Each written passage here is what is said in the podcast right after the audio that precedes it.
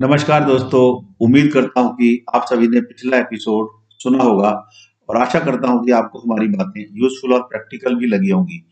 पिछले एपिसोड में हमने बात की थी, हर काम के दो इक्वली इंपॉर्टेंट पहलू हैं। एक तो है वर्क की एक्सपर्टनेस का पहलू और दूसरा है बिहेवियर का पहलू। और हमने चर्चा की थी कि हमारा काम और काम की दिक्कतें कैसे दोनों साथ साथ चलते रहते हैं और सभी किसी ना किसी मजबूरी की वजह से तकलीफ़ को चलाए रखते हैं। पर इन तकलीफों के कारण और निवारण क्या है, आज हम इसकी बात करेंगे। देखो, ऐसे तो सभी इन दिक्कतों से डील कर ही रहे होते हैं। तुम भी कर रहे हो, और कोई भी तुमसे बेहतर ढंग से भी डील कर सकता है, और कईयों से तुम बेहतर हो सकते हो। पर दिक्कत तुम्हें भी है और उन्हें भी, जो तुमसे बेहतर कर रहे हैं। अब जैसे कि तुम्हारा काफ़ी बड़ा और फैला हुआ बिज़नेस है, यहाँ तुम्हें अपने एम्प्लॉयज़ के साथ साथ अपने ही बच्चों भाई बंधुओं से भी डील करना होता है। और जो बच्चों और भाई बंधुओं के साथ काम की दिक्कतें आती हैं, वो कोई एकदम अचानक नहीं आ जाती। वो आनी तो शुरू से शुरू हो जाती हैं, पर इंसान इग्नोर करता रहता है। अब अगर तुम दो पार्टनर्स हो, चाहे वो पार्टनरशिप किसी भाई बंधु के साथ है या कोई दोस्त है, ये बात दोनों के लिए लागू होती है। दिक्कतें दोनों को ही आ रही होती हैं। यानी अगर तुम्हें तुम्हारे भाई से दिक्कत आ रही है तो तुम्हारे भाई को भी तुमसे दिक्कतें आ रही होंगी। लेकिन दोनों को अपनी दिक्कतें भारी लग रही होती हैं साफ़ साफ़ दिखती हैं, पर दूसरे की दिक्कत का बिल्कुल ध्यान ही नहीं आता। तुम जब दूसरे को डील कर रहे होते हो तो तुम्हें ध्यान नहीं आता कि दूसरा भी तुम्हें डील कर रहा होता है। जी जी, बिल्कुल ठीक कह रही हैं आप। मैं इससे रिलेट कर सकता हूँ कि इस तरह हमारे काम भी चलते रहते हैं और दिक्कतें भी चलती रहती हैं। काम में मज़ा भी आ रहा होता है, लेकिन साथ साथ मन में तकलीफें भी चलती रहती हैं। देखो, इसमें कोई शक नहीं कि काम करना और काम करके कमाई करना हम सबकी ज़रूरत है और हम सब निश्चित तौर पर काम करके कमा कर अच्छा फील करते हैं। लेकिन उसके पैरेलल मन में तकलीफें भी चलती रहती हैं। जैसे तुम्हारी कमर में दर्द है और तुम मूवी देखने चले गए तो मूवी का मज़ा तो आएगा, लेकिन उससे कोई कमर का दर्द कम नहीं हो जाएगा। हाँ बीच बीच में तुम खो जाओगे मूवी में तो दर्द का उतना ध्यान नहीं रहेगा।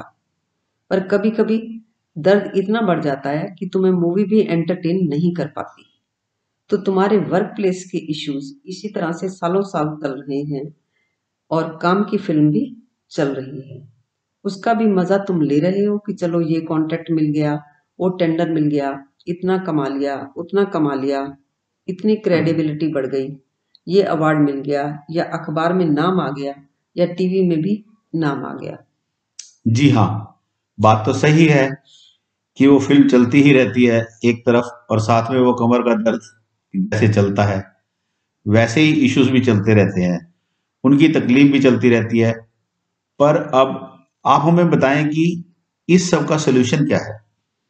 देखिए चाहे घर हो बाज़ार हो या ऑफ़िस हो फ्रेंड्स एंड फैमिली का साथ हो हर जगह हमें देखना होगा कि जो भी दिक्कतें हमें हो रही हैं, उनके कारण क्या है।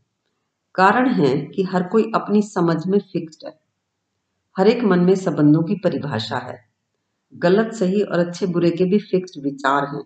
सभी के मनों में विचारों के अलग अलग सेट हैं कि इसे ये करना चाहिए, वो नहीं करना चाहिए वगैरह वगैरह और वो उसी को अल्टीमेट यूनिवर्सल मान रहा है।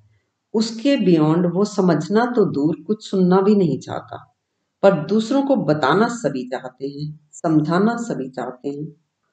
और इसके पीछे भी कारण है।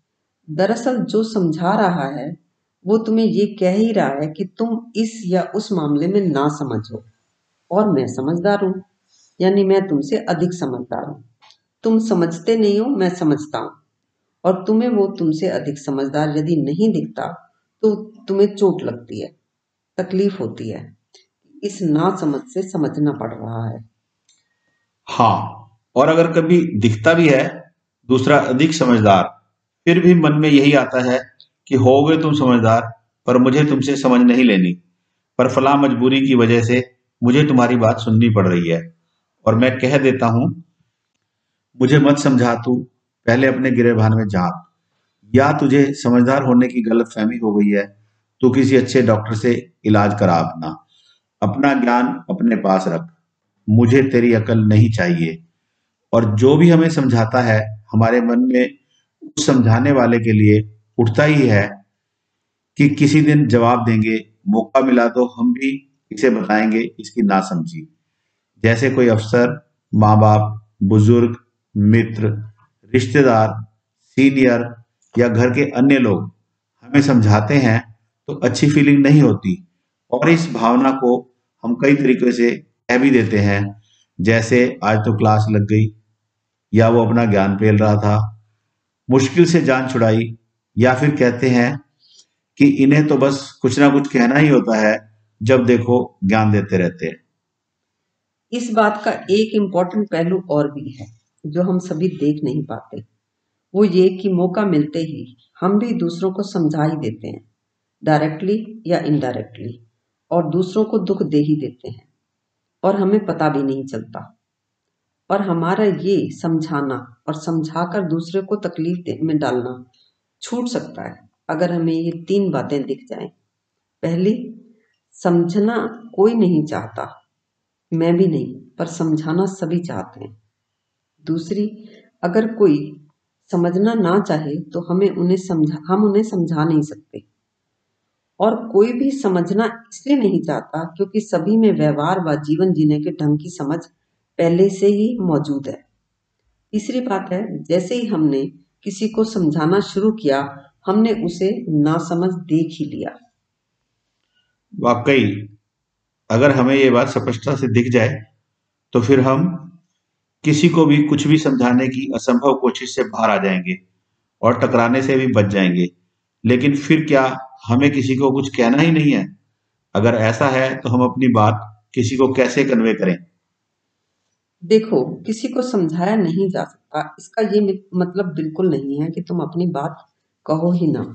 तुम न्यूट्रल वे में अपनी बात रख सकते हो, बस।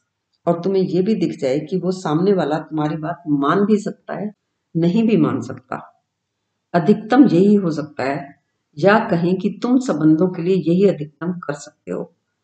जहाँ तुम्हें सामने वाले की बात ना जचे, या तुम्हें लगे कि ये जो कर रहा है, उससे नुकसान हो सकता है, किसी भी तरह का, तन का, मन का, या संबंधों का, या धन का। तुम अपनी बात रखो ज़रूर। बस अपनी बात कहो कि मुझे ऐसा लग रहा है कि तुम्हें ऐसा करना चाहिए। इससे ये फ़ायदा होगा या इससे ये नुकसान नहीं होगा। और सामने वाले से तुम पूछ भी सकते हो कि क्या तुम्हें ऐसा नहीं लगता? या फिर पूछो कि वो इस बारे में क्या सोचता है? वो जो भी कहे तुम उसे सुनो। ये भी तो हो सकता है कि उस मामले का कोई ऐसा पहलू हो जिसे तुम ना देख रहे हो। तो पूछो उससे, उसके कारण और फिर सुनो उसकी पूरी बात।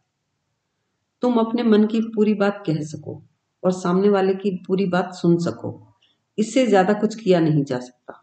लेकिन अपनी बात कहने और सामने वाले की पूरी बात सुनने के और भी पहलू हैं, जिनके बारे में हम अगले एपिसोड में बात करेंगे। धन्यवाद शांति जी। आज के एपिसोड में हमने जाना कि हम आपस में एक दूसरे से दिक्कत भी पा रहे होते हैं और साथ साथ काम और कमाई के मज़े भी ले रहे होते हैं।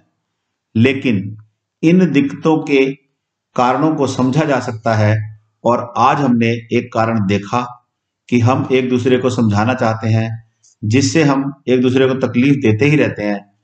इसी के बारे में हमने कुछ बातें आज की, इसको कंटिन्यू करेंगे अगले एपिसोड में।